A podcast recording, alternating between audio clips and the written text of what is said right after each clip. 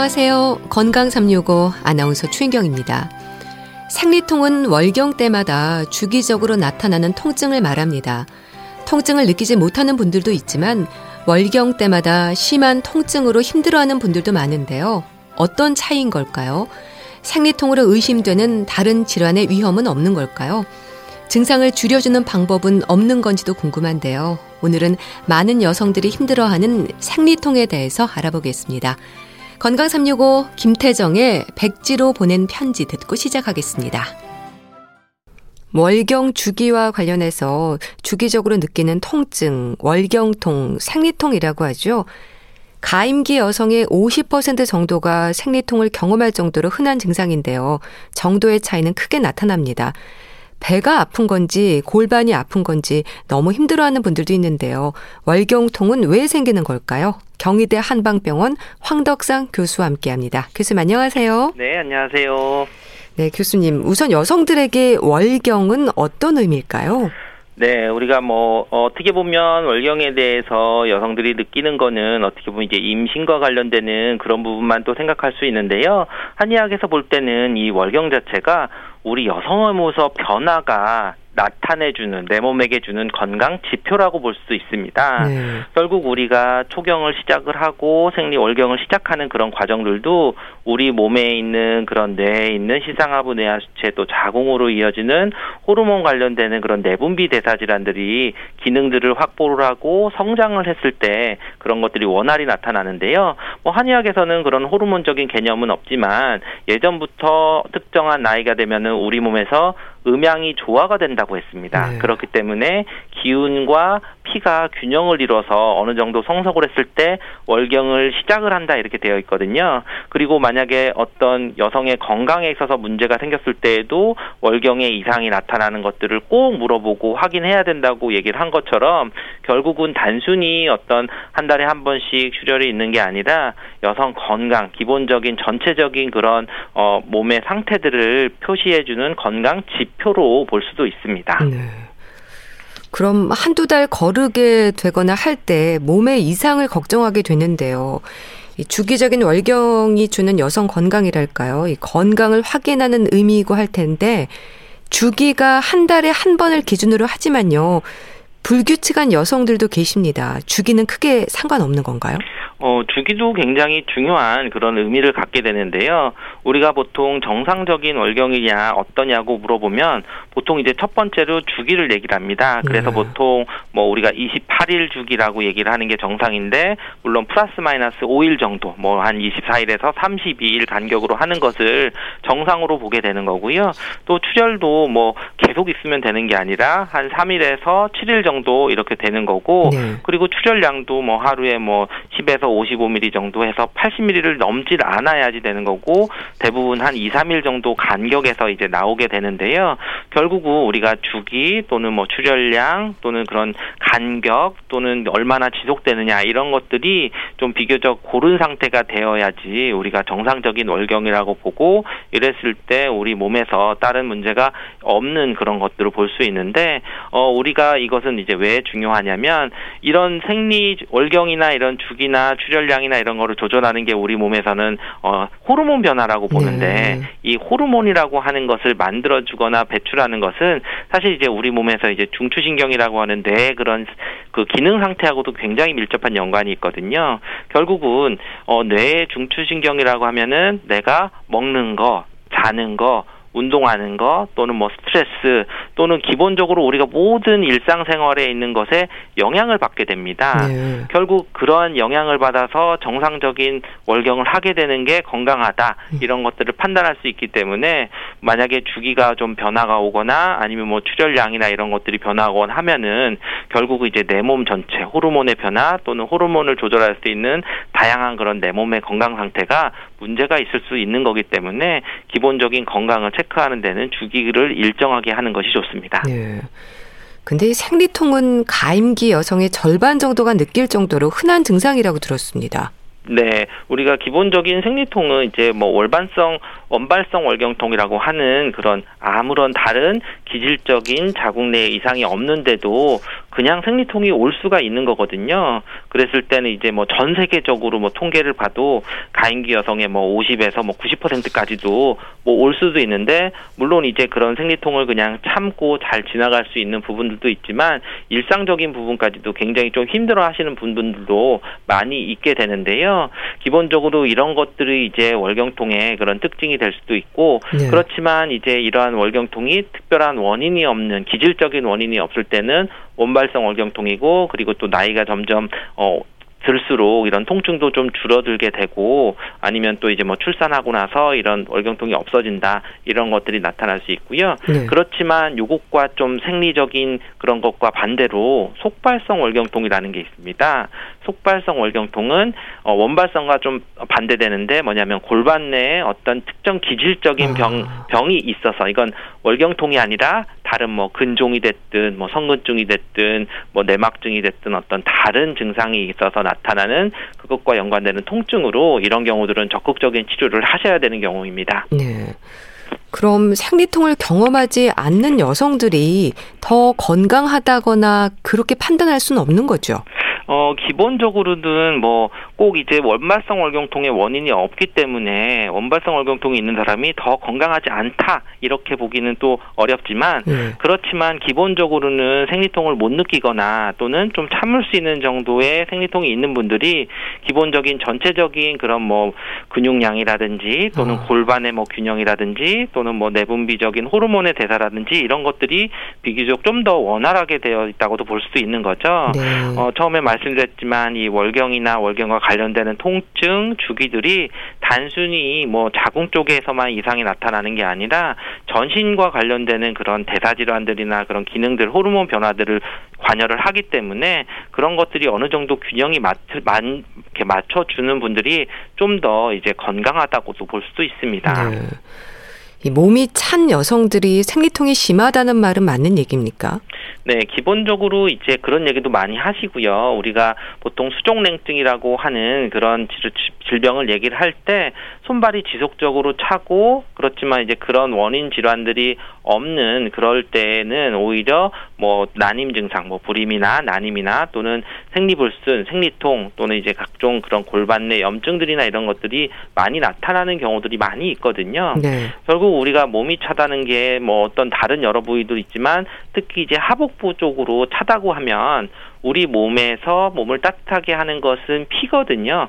결국은 우리 어, 골반이나 또는 자궁이나 이런 쪽에도 혈액 순환이 원활하게 되면서 좋은 피들이 잘 찼다가 빠졌다가 하는 것들이 원활하면 네. 따뜻하게 유지가 될 수 있는데 만약에 어느 순환이 잘 안 되고 뭉친다면은 자꾸 온도가 떨어지고 좀 차고 또는 통증을 유발할 수 있기 때문에 오히려 몸이 차거나 특히 이제 아랫배가 차거나 손발이 차거나 하는 증상과 생리통과는 좀 연관성이 있습니다. 이 생리통에도 가족력도 있는 걸까요? 뭐 흔히들 뭐 엄마가 생리통이 있으면은 뭐 딸도 생리통이 있다 뭐 이런 네. 얘기들도 많이 하셔서 근데 어느 정도 이제 그런 어 가족력이 좀 있는 부분들이 있는데요. 그렇지만 가족력보다도 좀 더 중요하게 봐야 되는 것은 그분들이 먹는 식습관이나 아. 뭐 생활 습관 패턴들이 어떻게 보면은 따라하기 때문에 오히려 그렇게 나타나는 건 아닐까라는 네. 것들도 한번 생각을 해보셔야 됩니다. 네. 우리가 예를 들면 뭐 같은 가족들이 뭐 뒷모습만 봐도 앉아 있는 자세도 좀 비슷하거나 또는 뭐 한쪽으로 다리를 꼬는 것도 좀 비슷하거나 걷는 자세가 좀 뭐 비슷하거나 하는 분들도 많이 있으시거든요. 결국 이제 그런 생리통이 오게 되는 그럴 때 골반이 한쪽으로 틀어지거나 그러면서 골반 내에 있는 혈류 순환이 좀 저하가 돼서 생리통이 잘 오게 되시는 또는 뭐 생리 때 허리가 아프거나 뭐 다리 쪽으로 저리거나 하는 것들을 잘 오시는 분들은 그런 자세하고도 연관이 있기 때문에 기본적인 생활 운동이나 그런 것들을 좀 어, 문제가 없는지를 확인해 보셔야 되는 분도 있습니다. 네.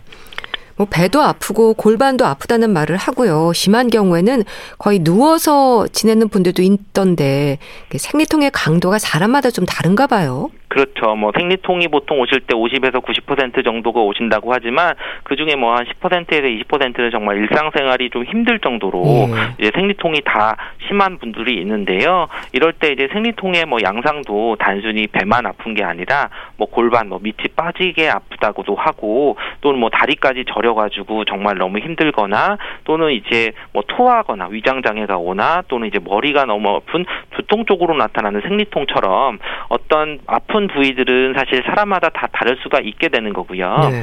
그리고 또 그 통증이라고 하는 것은 또 사람마다 좀 다른 경향도 음. 있습니다. 네. 뭐냐면 똑같은 강도의 통증이라 그래도 어떤 분들은 좀 잘 참는 이 정도면 괜찮지라고 생각하는 분도 있지만 또 어떤 분들은 그런 통증에 대해서 너무 힘들어 하시는 분들도 있는 그런 각각의 주관적인 그런 차이들도 있기 때문에 생리통의 그런 증상이나 통증 부위나 또는 강도들은 사람마다 다 느끼는 것도 다르고 치료해야 되는 것들도 다르고 또는 뭐 진통제를 먹어서 바로 없어지는 경우도 있지만 또 그렇지 못해서 진통제를 좀 과하게 복용하게 해야 되는 그런 분들도 계시게 됩니다. 네. 그래서 아랫배를 좀 따뜻하게 하면 통증을 줄일 수 있다고 해서 온찜질을 하기도 하고 또 생리통을 줄여주는 약을 복용하기도 하는데 이런 과정을 한 달에 한 번씩 반복하는 거잖아요. 근데 걱정은 혹시 다른 문제가 있어서 생리통이 심한 건 아닐까 하는 부분인데 이런 걸 잘 살펴야겠죠. 네. 그래서 이제 이렇게 심한 분들은 뭐 생리통을 뭐 우리가 뭐 보통 뭐한 한 달에 한 번 마술에 걸리는 걸 뭐 월경이라고도 얘기를 하는 분들도 계시지만 어떤 분들 너무 심해서 뭐 이제 형벌이라고 얘기를 하는 정도로 정말 힘들어 하시는 분들이 있는데 네. 이럴 때에는 어 꼭 원인 질환이 있는지 아까 말씀드린 속발 합성 월경통의 가능성은 없는지를 꼭 진단을 하셔야 되는데요. 결국 그런 통증이나 이런 양상이나 또는 어느 시기에 나왔느냐를 봐서 어 산부인과에 가서 초음파 검사를 한다든지 또는 뭐 혈액 검사를 한다든지 보면은 뭐 자궁 근종이 있다든지 또는 자궁 내막 용종이 있다든지 자궁 성근증이나 또는 뭐 골반 내염증이나 자궁 내막증 등과 같은 그런 이런 것들은 어떤 정말 기질적인 이상까지도 온 것이기 때문에 단순히 진통제를 먹는다 그래서 이러한 기질적인 질환이 치료되거나 완화되는 것은 아니기 때문에 네. 진통제 처방을 하거나 다른 그냥 참거나 그러는 것보다는 이런 원인들이 있는지를 꼭 확인하시고 만약에 원인 질환이 있다 그러면은 원인 질환을 먼저 치료를 하는 것이 그런 월경통이나 이런 것을 개선시키는 방법입니다. 네. 그럼 자궁에 문제가 있을 때와 일반적인 생리통은 증상으로는 알 수 없는 건가요?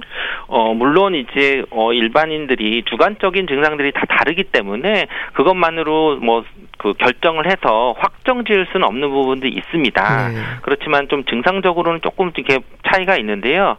먼저 이제 원발성 월경통 같은 경우는 골반 내 기질적인 병변이 없고 그러기 때문에 한 초경이 시작한 이후에 뭐 한 6개월에서 한, 한 1년 이내에 좀 나타납니다. 그러니까 뭐 초경, 뭐 어릴 때부터 좀 나타나고 그리고 통증 양상도 월경이 시작 전후로 해서 수시간 이내에 막 발달을 해서 뭐 하루 이틀 정도 지나가고 일반적으로는 뭐 72시간 뭐 한 3일 정도를 넘지는 않습니다. 그러니까 네. 초반 한 1, 2, 3일 정도만 좀 통증이 되고 그리고 이제 통증 양상은 뭐 이제 아랫배나 또는 치골 부위에 좀 국소적으로 좀 국한이 되면서 가끔 이제 뭐 다리 쪽으로 돼도 그렇게 심하지는 않고 어 그렇지만 이제 전신적인 증상 으로 뭐 옷이 미식거리거나 뭐 토하거나 뭐 피곤하거나 어지럽거나 뭐 두통이 있거나 뭐 예민해진다든지 이런 것들은 더 나타날 수 있는데요.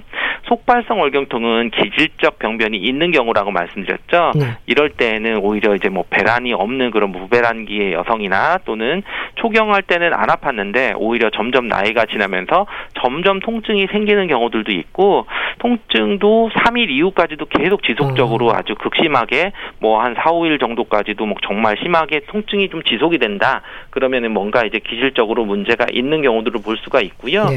또는 이제 보통 원발성 월경통은 나이 가 들면서 좀 호전이 되거나 또는 뭐 분만을 하고 나서 좀 완화되는 경우가 있는데 뭐 갑자기 이제 뭐 분만도 잘 하시고 뭐 나이도 뭐 생리통도 그렇게 심하지 않았는데 갑자기 뭐 30대 중반에서 40대에 대해서 갑자기 뭐 월경통이 생겼다 그러시면은 뭐 자궁 성근증이나 이런 것들이 또 많이 발생하는 경우들이 있기 때문에 네. 그런 증상들의 차이 또는 발생하는 시기의 차이, 나이의 차이 이런 것들에 따라서 좀 구별할 수는 있는데 다시 말씀드리지만 이런 것들은 개인적인 차이, 통증의 정도 이런 증상들의 차이는 다 다르기 때문에 성급하게 자가 진단을 해서 아 이거는 원발성이야라고 하시면 안 되고요. 뭐 만약에 좀 이상하게 좀 통증이 오거나 할 때는 꼭 정확하게 진단을 받으시는 게 좋습니다. 검사를 받고. 네.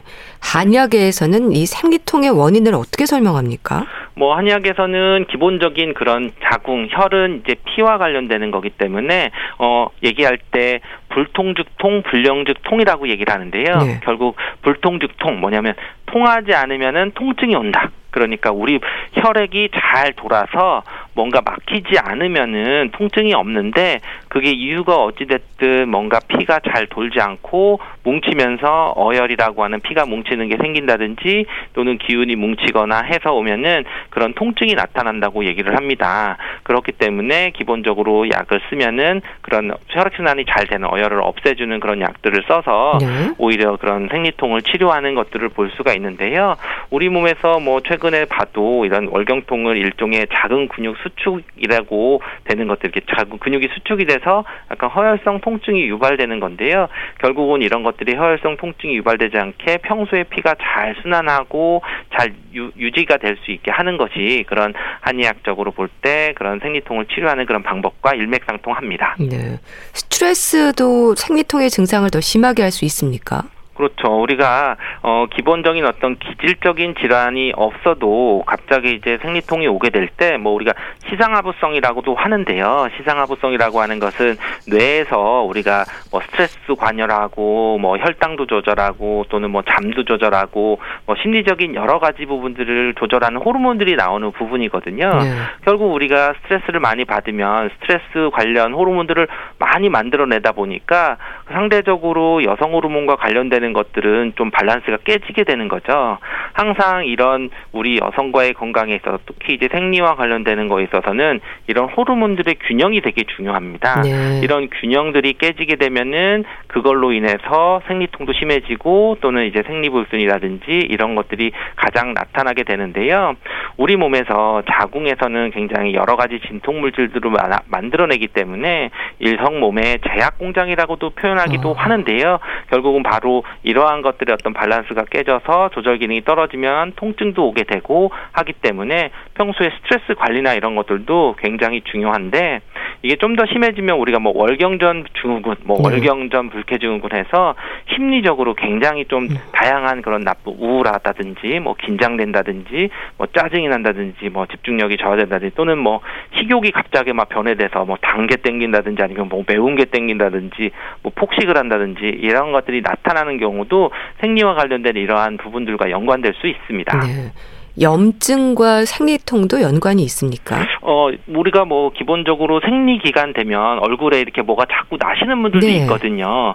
그런 것처럼 어떻게 보면 우리 그 월경 생리라고 하는 것들이 나오는 기전들을 보면은 그 정상적인 자궁 내막층이 근육층으로 되어 있는데 그런 부분들이 무너져 내리면서 출혈이 돼야 되거든요. 네. 그럴 때 관여한 게 일종의 염증 기전입니다. 그러니까 약하게 염증 반응이 나면서 자궁 내막이 무너져서 출혈이 돼야 되는데 그런 것들이 좀 잘 조절이 않고 과대하게 되면은 골반에 염증도 잘 생기는 거고 또는 그런 것들이 골반통이 생기는 거고 또 그런 것들이 뭐 그때 돼서 여드름이 더 많이 난다든지 뭔가 그런 증상들이 나타나기 때문에 전신적인 염증 반응과 또 어느 정도 관련이 있습니다. 네. 또 기혈이 약한 여성들에게 생리통이 심할 수 있다는 얘기를 하는데 이건 어떤 의미인가요? 어, 한의학에서는 이제 뭐 생리통이 나타나는 그런 시기에 따라서 조금 이제 그 원인들을 구별을 하게 되는데요. 특히 이제 기혈이 약한 여성들은 우리가 생리 때 피를 내보내고 나서 생리가 끝날 때쯤 돼서 또 이렇게 좀 통증이 오시는 분들, 네. 생리를 하고 나서 너무 힘들거나 뭐 두통이 온다든지 하는 분들은 오히려 이제 그런 피가 부족해서 우리가 혈어에서 오는 통증이라고도 봅니다. 그래서 어 생리통을 불통즉통 그 통하지 않으면 통하다는 것과 같이 따라오는 게 불령즉통이라고 하는데요. 영화롭지 못하면 통증이 있다. 이런 기혈이 부족해도 내가 뭔가 피를 억지로 내보내니까 그 이후에 난 그걸 회복하는 동안 내가 통증이 오거나 몸이 힘들거나 하는 것들로 좀 다르게 나타날 수 있습니다. 네. 또 이런 말도 들었습니다. 결혼 전에는 생리통이 심했는데 결혼을 하고 출산을 한 후에는 생리통이 없어졌다. 교수님 이럴 수도 있는 건가요? 그렇죠. 이제 특히 이제 어, 특정한 그런 기질적인 원인이 없는 원발성 월경통인 경우에는 이렇게 출산을 하게 되면서 생리통이 없어지는 것들을 많이 좀 얘기를 하시는데요. 네. 우리가 어떻게 보면 생리통도 일종의 근육통이고 그 골반과 자궁에 있는 구조들을 이루는 그런 근육들의 밸런스가 깨져 있는 뭐 한쪽으로 좀 자세가 나쁘다든지 하게 되는데 우리가 임신 출산을 겪게 되면서는 우리 몸에서 나타나는 큰 신체적인 변화는 그런 골반 구조나 이런 근육들의 그런 인대 사이사이에 그런 결합 조직들이 부드러워져서 좀 늘어났다가 네. 그리고 이제 좀 어느 정도 일정 기간 되면 서서히 좀 회복이 되게 되는 거거든요. 그러면서 우리가 호르몬 변화도 또 없이 일정하게 유지를 하게 되기 때문에 그런 시기에는 오히려 그렇게 평소에 내가 나빴던 구조적인 부분이 개선된다든지 호르몬 변화들도 좀 안정이 되면서 오히려 생리통이 없어지는 분들은 원발성 월경통에서는 충분히 일어나실 수가 있습니다. 네. 생리 중에 유난히 배가 나온다는 말도 하는데요. 이게 실제로 그런 변화가 있는 건가요? 아니면 기분 탓인가요? 네, 뭐 우리가 뭐 생리라고 하면은 딱 한마디로 얘기하면은 우리가 체수분이 좀 증가되는 시기라고 아, 볼 수도 있거든요. 그렇군요. 뭐냐면 결국 자궁도 어떻게 보면은 근육 조직인 거고 근육과 항상 세트로 봐셔야 되는 것은 혈액입니다. 그러니까 우리가 자궁이 점점 내막이 두터워지면서 피가 차면서 네, 자궁은 어느 정도 좀 커졌다가 그게 이제 어, 배란기가 돼서 임신이 되지 않으면 그게 쏟아져 나오면서 오히려 출혈이 되니까 실제로 출혈이 되는 것에 내 몸에 대한 대비도 되는 것들은 피에 양을 늘리는 거, 네. 수분 양을 좀 늘리는 수분 정체기가 되는 거고 그렇기 때문에 뭐 자궁도 어느 정도 좀 커질 수가 있고 다시 이제 작아지면서 조금 이제 사이즈 변화가 있을 수가 있는데요. 물론 이제 그걸 뭐 많이 느낄 정도로 그렇게 되지는 않으시는데 아마도 이제 생리 중에 이렇게 조금 더 불편해하시는 분들은 평소에 이제 수분 대사나 이런 것들이 좀 잘 안 돼서 아. 잘 붓거나 뭐 생리 때가 되면 더 잘 붓는다 이런 분들에게 있어서는 네. 이런 식으로 좀 나타날 수 있습니다. 생리통은 진통제로 다스린다는 말도 하고요. 또 생리통을 줄여주는 한약도 있다고 들었습니다. 경우에 따라서는 검사를 좀 받아볼 필요가 있는 분들도 있을 것 같은데 교수님 혹시 유심히 살펴야 하는 증상이라든지 하는 부분이 있을까요? 어, 기본적으로 이제 어, 속발성 월경통인 경우에는 반드시 좀 진단을 받고 확인을 하셔야 되는데요.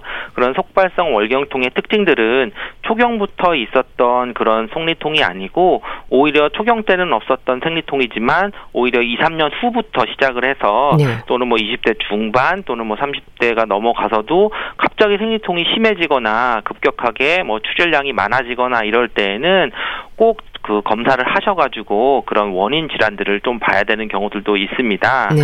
어 그렇기 때문에 그런 경우들은 오히려 이제 진통제만 먹어서 되는 것은 아니고 오히려 그런 골반 질환과 관련되는 그런 것들을 치료를 하셔야 되는 부분도 있고 심한 경우에는 뭐 수술적인 치료까지도 고려해야 되시는 분들도 있습니다. 네. 그렇다면 자궁 근종이나 골반염 그리고 젊은 여성들에게 많다는 자궁 내막증도 심한 생리통의 원인일 수 있겠네요. 그렇죠. 아무래도 이제 이게 폭발성 월경통의 원인 질환들이 바로 지금 말씀하신 자궁근종 뭐 또는 골반염 또는 뭐 자궁내막증, 뭐 자궁내막증 직증, 자궁선증, 성근증 이런 것들이 있는데요.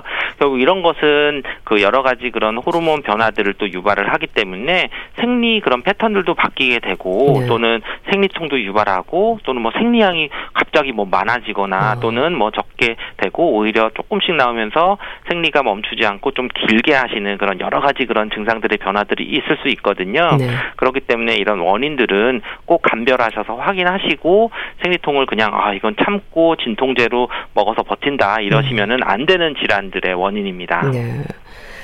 생리통이 심한 여성들 중에는 그 생리 불순으로 불규칙한 주기인 분들이 많습니다. 교수님이 생리 불순도 살펴야 하는 부분일까요? 그렇죠. 우리가 정상적인 월경이나 생리를 봤을 때 통증이 있느냐 없느냐도 보지만 그 주기 또는 얼마 간격으로 하느냐 또는 얼마 동안 하느냐 이런 것들을 봐야 되는데요. 생리 주기는 이제 건강한 분들은 평균 28일 주기에 네. 정상 범위로 보는데 앞뒤로 이제 뭐 플러스 마이너스 5일 정도는 음. 그냥 좀좀 지켜볼 수 있고 좀 늦어질 수 있다, 빨라질 수 있다 그렇게 되는데 기본적으로 뭐 21일 이하에 뭐 너무 자주 하는 거죠.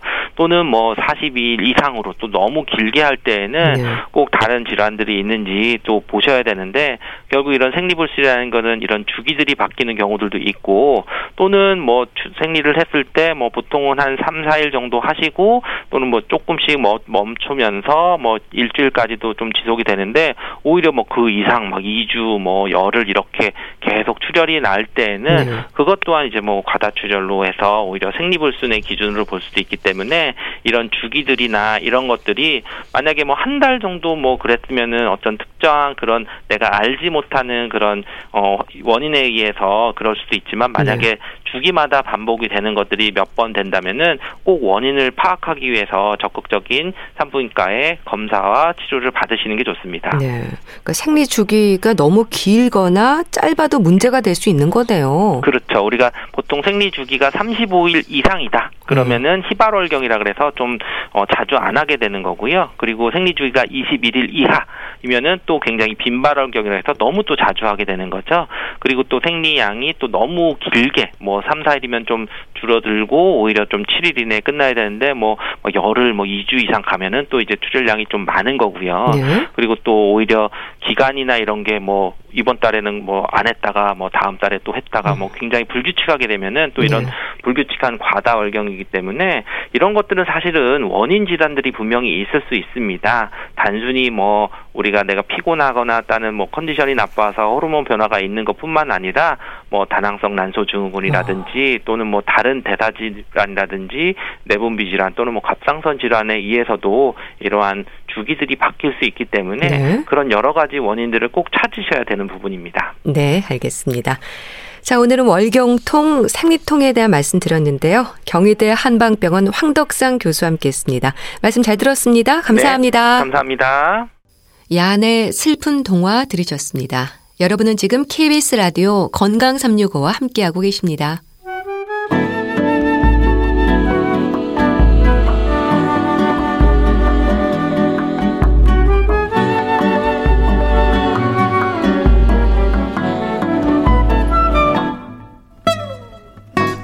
건강한 하루의 시작.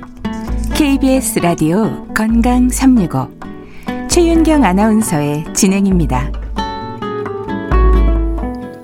KBS 라디오 건강 365와 함께하고 계십니다. 주말에 함께하는 건강책 정보 보컬럼니스트 홍순철 씨와 함께합니다. 안녕하세요. 네, 안녕하세요. 건강하게 나이 든다는 것. 오늘 소개해 주실 책 제목입니다. 정말 건강하게 나이 들어야 할 텐데 말이죠. 홍순철 씨는 어떠세요? 잘하고 계시나요? 예, 저도 많은 노력을 하려고 늘 결심을 합니다. 네. 참 실천은 별개의 몫인 것 같아요. 그렇죠. 많은 분들이 새해가 되면 다 목표들을 세우시잖아요. 네. 어, 이제 목표를 한 번쯤 점검할 때가 또 된 것 같아요. 예, 또 구정이 오기 전에 내가 세운 목표 잘 어, 실천하고 있나 네. 생각해 볼 필요가 있을 것 같은데 네. 다들 새해 목표 이야기하면서 건강을 꼽는 분들이 참 많이 계시지 않습니까? 네, 건강 네, 중요하죠. 예, 음. 이 건강이라고 하는 게 사람들의 중요한 목표가 됐고 소망이 되는데요. 건강하기 위해서 특히 나이 들어서 건강하기 위해서 무엇을 어떻게 해야 할까 이 질문에 대해서 책이 답변해주고 있는데요. 예. 이 미국의 과학 저널리스트이면서 세계적인 베스트셀러 고기를 끊지 못하는 사람들 이 책의 저자이기도 한 마르타 자라스카가 바로 건강하게 나이 든다는 것이라고 하는 책을 썼습니다. 이번에는 전 세계의 전방위적인 취재를 통해서 건강하게 나이 드는 사람들의 장수 비결을 취재해서 책을 통해 이야기를 하고 있는 거죠. 이 책은요, 건강과 장수를 위해서 가장 중요한 것이 사회적 음. 관계다라고 이야기를 해요. 사회적 관계요. 음. 우리가 건강을 위해서 불문율처럼 여겨왔던 운동, 식습관, 생활습관 이것이 장수의 핵심 비결이 아니다라고 잘라 이야기하고 있는데요. 예. 그보다는 가족이나 친구, 주변 사람들과의 관계를 돈독하게 유지하는 것이 더 중요하다. 운동이나 건강 보조제보다 바로 사회적인 관계가 가장 중요하다라고 설명하고 있습니다. 그래서 이를테면 행복한 결혼 생활이 사망 위험도를 무려 49%까지 낮춰준다고. 아, 자원봉사를 열심히 하면 네. 사망 위험도는 22% 정도 낮아진다고 그래요. 그러니까 뭐 비타민, 오메가 3 이런 거를 챙겨 먹는 것보다 친구들과 주변 사람들과 의미 있는 활동과 수다와 관계를 통해서 많이 웃게 될 때 그것이 건강에 더 이로울 수 있다라는 이야기를 하고 있는 겁니다. 네. 참 건강이라고 하면 일단 운동과 생활 습관을 떠올리는데 이 책은 조금 다른 관점에서 이야기하고 있네요. 그렇습니다. 책은 지금까지 믿어왔던 이 장수에 대한 신화를 깨고 진정으로 건강하게 오래 살 수 있는 방법이 무엇인지 이야기를 하고 있는데요. 네. 저자가 전방위적인 전 세계 취재를 다녔다라고 말씀을 드렸잖아요.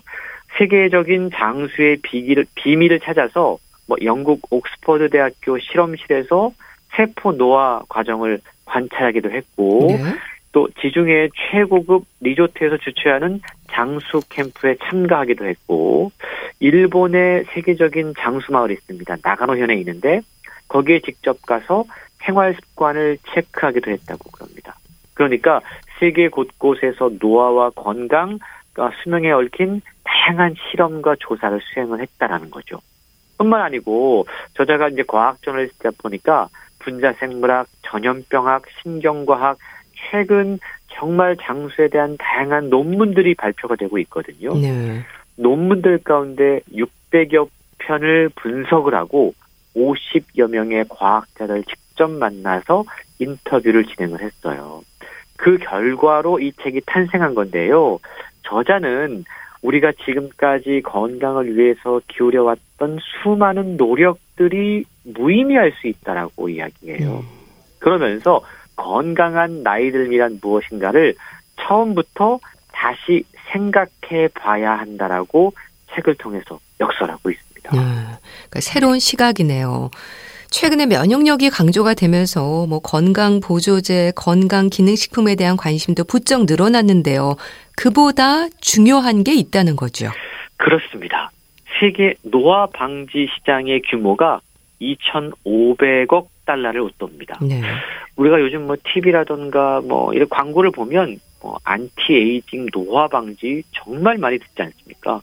그만큼 엄청난 시장을 형성하고 있다라는 건데요. 미국인과 캐나다인의 절반 가량이 적어도 한 가지 이상의 영양제를 섭취하고 있고 미국 시장에서만 이러한 건강 보조제의 수가 5만 5천 개 이상이라고 그래요. 네. 근데 문제는요.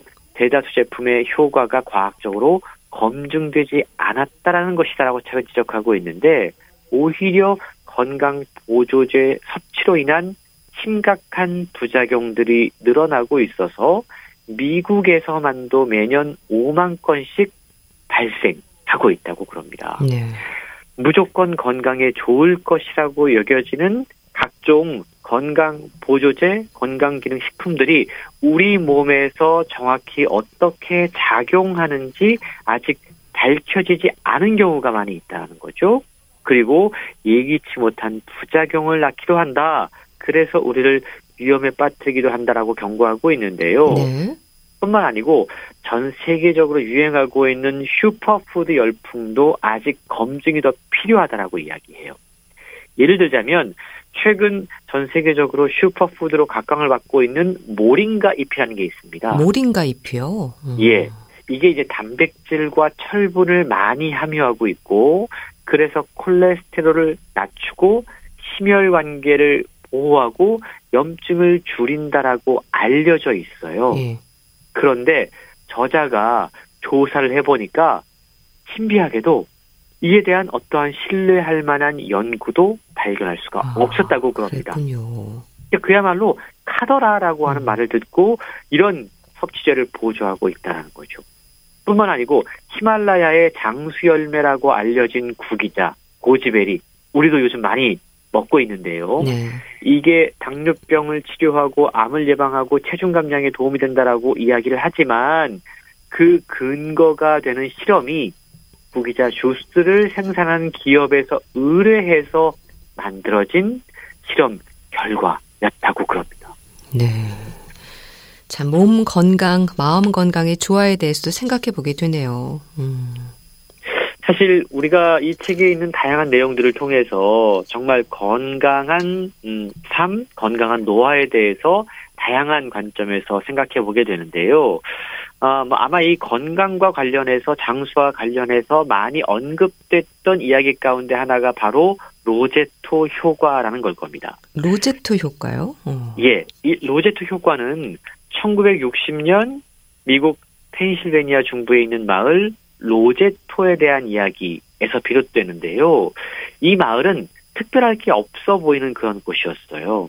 그런데 65세 미만의 로제토 주민 가운데 심장병을 앓는 사람이 한 명도 없었다고 그럽니다. 네. 이게 1960년 연구 결과인데 예. 연구자들이 수돗물과 의료시설까지 공유하는 주변 지역사회와 이 로제토를 비교를 해보니까 로제토 주민의 사망률이 다른 지역보다 35% 낮았다라는 거죠. 과학자들이 왜 이럴까라고 연구를 했습니다. 그 결과 로제토 마을의 사람들이 건강한 이유는 유전자 때문도 아니었고 식단 때문도 아니었고 남다른 사회성 덕분이었다는 사실을 발견한 겁니다. 사회성 덕이었군요. 이 로제토 마을은요, 19세기 말에 이탈리아의 로제토 발포르토레 출신 이민자들이 정착해서 그 마을 이름이 로제토 마을이라고 됐는데, 네. 여기 사람들은 이탈리아 전통에 따라서 서로 보살피면서 여러 사대가 함께 살고, 함께 마을을 돌보고, 가꾸는 일에 참여했고, 이웃과 정말로 사이좋게 어울려 지냈다고 그래요. 그래서 이러한 현상을 로제토 효과라고 부르면서 장수의 비결로 꼽았는데요. 네. 당시에 로제토 효과를 광범위하게 연구했던 스튜어트 울프라고 하는 의사분이 로제토 주민들이 만약에 이러한 가치관 그리고 이 긴밀한 사회성을 포기하게 되면 어. 건강 상태가 급격하게 나빠질 것이다라고 예측을 했다고 그럽니다. 예. 그리고 1960년대에 건강했던 그 로제토 마을이 사람들에게 알려지고 또 주변의 다른 지역 사람들에게 개방되면서 그들만의 특유의 공동체 정신이 사라졌습니다. 또 이웃 마을 사람들도 서로가 경쟁하면서 서로를 앞지르려고 애쓰기 시작했죠. 네. 그러자 1971년 55세 미만의 로제토 주민 가운데 심장마비를 일으킨 사람이 처음 발생했다고 그럽니다. 그리고 이후에 고혈압 환자가 크게 늘고 사망률도 높아지면서 결국 1970년대 말에 이 로제토가 미국의 다른 지역과 사망률 그리고 어. 다른 여러 가지 건강 관련 통계가 비슷해졌다고 그래요. 네. 참 실제 이런 결과가 나타났다는 게 신기하네요. 그러니까 이기심, 경쟁 구도 이런 것들이 건강으로 이어진다는 그런 얘기겠죠. 그렇습니다. 그러니까 건강과 장수를 위해서 우리에게 필요한 것은요. 과일과 채소를 열심히 많이 먹는 게 최우선이 아닐 수 있다란 이야기를 최근 하고 있는 겁니다. 네. 최근 전 세계에서 걸쳐 진행된 많은 연구들은요. 마음가짐, 사회성, 이것이 수명에 가장 강력한 영향을 미친다라는 것을 증명해내고 있습니다. 책도 마찬가지로 다양한 심리적인 그리고 생리학적인 연구를 통해서 사회성과 마음가짐이 실제 우리의 건강을 어떻게 긍정적으로 변화시켜 주는지 보여주고 있는데요. 혼자 있기 좋아하는 사람들이 왜 남들과 어울리기 좋아하는 사람들보다 질병에 걸릴 위험이 더 높은지 아, 또 행복한 결혼 생활이 어떻게 사망 위험도와 직접적으로 관련이 있는지. 네. 뿐만 아니고 애착 관계가 불안정한 사람의 면역 체계는 어떻게 변화하는지. 자원봉사와 타인에 대한 친절이 우리의 스트레스 호르몬에 어떠한 영향을 미치는지 책을 통해 살펴볼 수가 있는데요. 과학과 의학이 발달하고 생활 환경이 좋아지고 식생활이 개선되면서 인간의 기대 수명이 점점 늘어나고 있죠. 네. 하지만 이 책은 묻고 있습니다. 지금의 젊은 세대가 건강한 음. 노년을 맞이할 수 있을 것인가? 란 질문인데요. 이에 대해 저자는 난색을 표하고 있다는 거죠. 아, 왜냐하면 오히려 오늘날 청장년층의 상황이 베이비붐 세대보다 건강적인 측면에 있어서는 장수의 측면에 있어서는 더 나빠질 수 있는 가능성이 있다라는 겁니다. 예. 최근요 그 주요 요인 가운데 하나로 스마트폰과 소셜 미디어를 뽑고 있습니다. 우리가 스마트폰과 소셜 미디어를 통해서 이웃과 친구와 교류하고 소통하고 이야기를 나누고 있다고 생각하고 있지만 사실은 그렇지 않다라는 겁니다. 스마트폰과 소셜 미디어가 오히려 갈등을 부추기고 시기심을 늘게 하고 그래서 우정을 깨뜨리고 고독감을 만연케 하고 인간의 공감 수준 능력을 떨어뜨리고 있다. 어, 그래서 장수에게 있어서 가장 중요한 사회적 관계를 바로 이 IT 기기가 해치고 있다라고 지적하고 있는데요. 네. 정말 다양한 관점에서 우리의 건강 상태를 그리고 우리의 미래 세대의 건강 상태를 한번 생각해 봐야 될 것 같습니다. 네. 참 선한 영향력에 대해서도 생각을 해보게 되는데요. 일상에서 실천할 수 있는 나의 선한 노력과 인간 관계, 예를 들면 어떤 것들이 있을까요? 너무 거창하게 생각하면 어려워지잖아요. 가장 가까운 내 이웃과 내 주변 사람들에게 전화 한 통 안부 인사하는 것도 필요한 것 같아요. 네. 요즘 보면 마스크를 쓰고 다니느라 상대의 얼굴 표정을 보기가 음. 정말 힘들어졌잖아요. 그러다 보니까 우리가 엘리베이터를 타더라도 네. 분명히 이웃인 걸 아는데 서로 눈 쳐다보는 것도 이제는 아. 피합니다. 그렇네요. 음. 네, 뭐 물론 정말 조심해야 될 필요는 있겠지만 간단한 안부 인사 정도 그리고 서로가 서로에게 관심을 기울이고 있다라는 작은 성의 표시가 정말 필요한 시대가 아닌가라는 싶은데요. 감염병이 만들어낸 비대면의 시대에 이 책은 우리에게 정말로 필요한 것이 정말 친밀한 인간관계이고 그런 것들이 우리를 더욱더 오랫동안 건강하게 만든다라고 알려주고 있습니다. 네. 우리 이웃과의 관계도 그렇고 집에서 가족들과의 관계도 살펴보면 좋을 것 같아요. 그 자녀들과는 어떤 노력을 할 수 있을까요? 자녀, 자녀들과도 사실 스킨십이 제일 중요하긴 하겠죠. 네.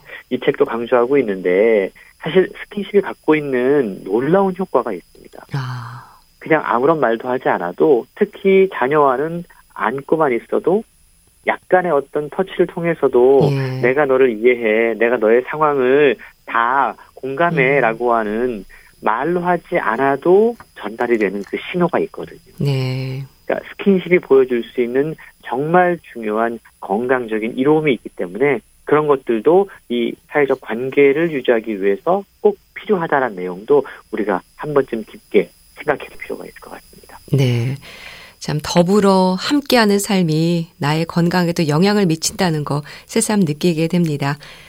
건강하게 나이 든다는 것 소개해 주셨는데요. 북컬럼니스트 홍순철 씨와 함께했습니다. 감사합니다. 네, 고맙습니다. 정태춘의 촛불 보내드리면서 인사드릴게요. 건강365 아나운서 최경이었습니다. 고맙습니다.